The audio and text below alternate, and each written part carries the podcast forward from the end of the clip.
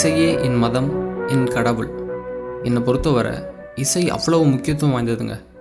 இது மட்டும்தான் சாதி மதம் மொழிக்கு அப்பாற்பட்டு எல்லாராலையும் நேசிக்கப்படுறது. அதுதான் இதற்குண்டான தனிச்சிறப்பும் கூட. இசைக்கும் சத்தத்துக்கும் என்ன ஒரு வித்தியாசம்னா எந்த சத்தத்தெல்லாம் நமக்கு பிடிச்சிருக்கோ அதை இசைன்னு சொல்லுவோம் அது அடுத்தவங்களுக்கு இசையாகவே தெரிஞ்சாலும் நமக்கு பிடிக்கலைன்னா அதை சத்தம்னு தான் சொல்லுவோம் உதாரணத்துக்கு தோசை கல்லில் கொத்து பரோட்டா போடுறப்போ அந்த தோசை கையை வச்சு கொத்தும் போது ஒரு சத்தம் வரும் பாருங்கள் அது இசையாக தான் நம்ம காதுக்கு கேட்கும்.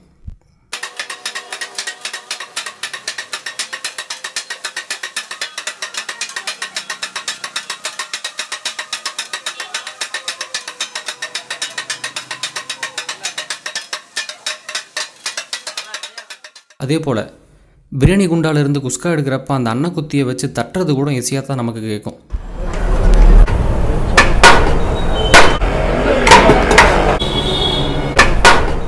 ஆனால் ஒரு சிலரோட பாடல்களையே கேட்டால் கூட அது நமக்கு ஒரு சத்தமாக தான் தெரியும். ஒரே ஒரு ஹார்மோனிய பொட்டி வச்சு ஆயிரம் படத்துக்கு மியூசிக் கம்போஸ் பண்ண யாரால முடியுமோ அவரை பற்றி தான் இன்றைக்கி இந்த பாட்காஸ்ட்டில் பேசணும்னு நினைக்கிறேன். Raja sir Ilaiyaraaja. Ilaiyaraaja sir Raja Ilaiyaraaja. Raja. Ilaiyaraaja. Raja sir Ilaiyaraaja sir Ilaiyaraaja sir Raja sir Ilaiyaraaja. Ilaiyaraaja. Raja sir Ilaiyaraaja. Ilaiyaraaja. Raja. Ilaiyaraaja. Ilaiyaraaja. Ilaiyaraaja.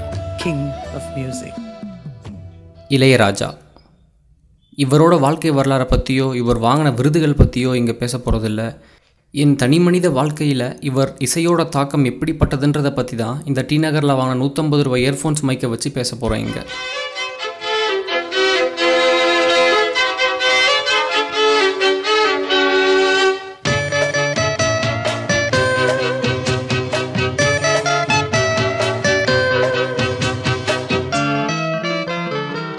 இளையராஜான்ற ஜாம்பவான் கிட்டத்தட்ட அரை நூற்றாண்டா இசையுலகில் அற்புதங்களை நிகழ்த்திட்டு வராரு.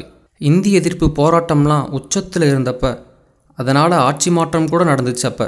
அந்த சமயத்தில் இந்தி பாடல்களை கேட்குறதும் பாடுறதுமே ஒரு பெருமையாக நினச்சிட்டு இருந்தாங்க. அந்த நினப்பை காலி பண்ண வச்சது தான் ராஜாவின் இசை. அது மட்டும் இல்லாமல் வெளி மாநிலங்கள்லேயும் இவர் இசையை கேட்க வச்சார்.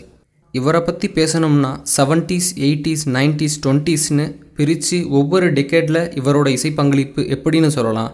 இல்லைனா முன்னணி நடிகர்களான கமல் ரஜினி மோகன் ராஜ்கிரண் பாண்டியராஜன் இவங்க படங்களுக்கு இவர் இசையமைச்சதை பற்றி சொல்லலாம். அதே போல் கால காலமாக நம்ம உணர்வுகளில் இருக்க வெற்றிடத்தை நிரப்பிட்டு வந்திருக்கு ராஜாவின் இசை. சந்தோஷம் துக்கம் வெட்கம் வீரம் காதல் காமம்னு ஒவ்வொரு உணர்வுகளின் வழியாக கூட இவரோட இசையை எளிதாக அடையாளப்படுத்திடலாம்.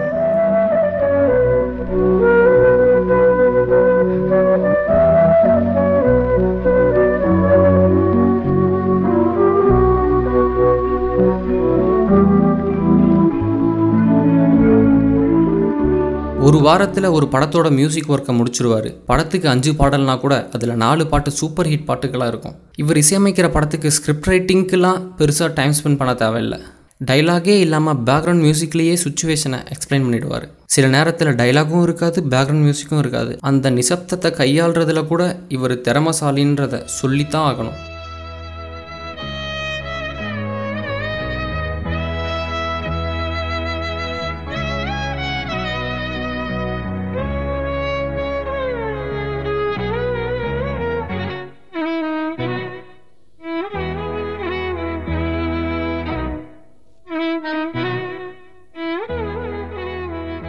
இவரோட பாடல்கள் எந்தவித ஆர்கெஸ்ட்ரா இல்லாமல் தனியாக மைக் வச்சு பாடினாலும் அவ்வளோ இனிமையாக இருக்கும் கேட்கவே.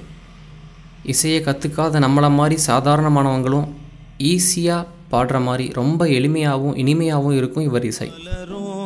பிறையே தேயாதே. இனியோ அழுது தேம்பாதே. அழுதா மனசு தாங்காதே.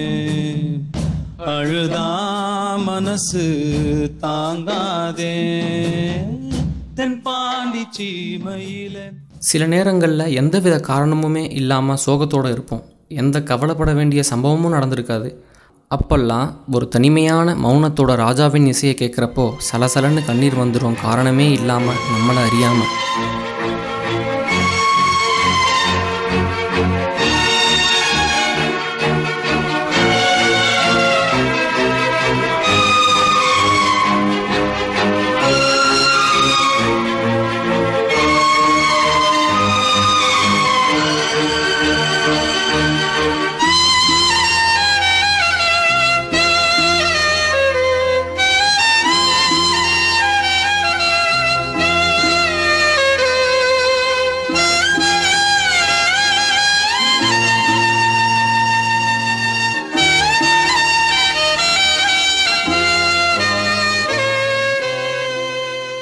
இன்றைக்கும் காலையில் ஒரு அஞ்சு மணி வாக்கில் கிராமத்து பக்கம் பஸ்ஸில் போனீங்கன்னா ராஜாவின் ஒரு சில பாடல்களை மட்டுமே திரும்ப திரும்ப தனிக்கும் போடுவாங்க.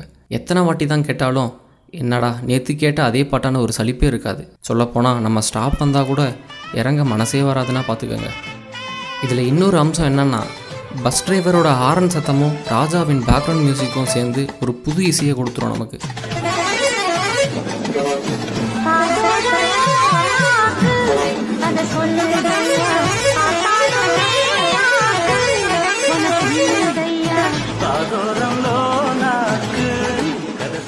பெண்கள் மீது காதல் வயப்படுவது என்பது சாதாரணமான விஷயம்தான்.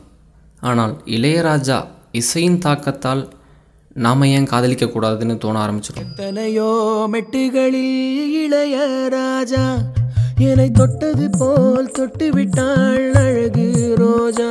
நம்ம மட்டும் தயாராக இருந்தால் போதாது அதுக்கு அந்த பொண்ணும் தயாராக இருக்கணும்.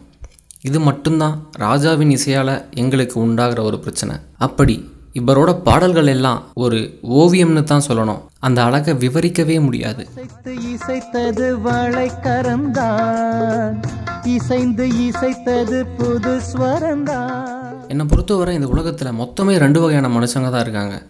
ஒருத்தன் கொடுத்து வச்சவன் இன்னொருத்தவன் கொடுத்து வைக்காதவன். வார வாரம் வெள்ளிக்கிழமை எல்லா வேலையும் முடிச்சுட்டு ஏழு மணிக்கு ஒயின் ஷாப்பில் போய் பெக்கடி லைம் வாங்கிட்டு நேராக பலசர் கடைக்கு போய் ஒரு டம்ளர் கொஞ்சம் புதினா ஒரு டெய்ரி மில்க் ஒரு எலுமிச்சம்பழம் ஒரு சோடா வாங்கிட்டு வீட்டுக்கு வந்து பாட்டிலை உடச்சி டம்ளரில் நாலுக்கு ரெண்டு பெக்காடி ஊற்றி சோடாவும் தண்ணியும் மீதி பாதிக்க ஊற்றி டெய்ரி மில்கை நொறுக்கி பூவாப்பில் தூவி விட்டு எலுமிச்சை சாறு ரெண்டு சொட்டும் புதினா தலை ரெண்டும் போட்டு மிக்ஸ் பண்ணி கல் படிக்கிறப்போ நம்ம மனசு ஒரு பாட்டை தேடும். தென்றல் வந்து தீண்டும் போது என்ன வண்ணமோ மனசுல அப்படின்னு யாரெல்லாம் கேட்க முடியுதோ அவெல்லாம் கொடுத்து வச்சவன். இதை பண்ண முடியாதவன்லாம் துர்பாக்கியசாலிங்க. அவ்வளோதாங்க வாழ்க்கை.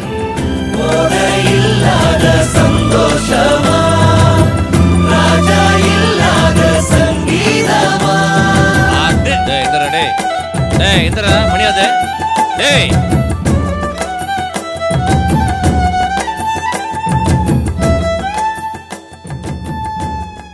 இந்த நேரத்தில் எனக்கு குடிக்க கற்றுக் கொடுத்து என் வாழ்க்கையை சீரழித்த என்னோட ரூம்மேட்ஸ்க்கு இந்த பாட்காஸ்ட்டை சமர்ப்பிக்கிறேன். நன்றி வணக்கம்.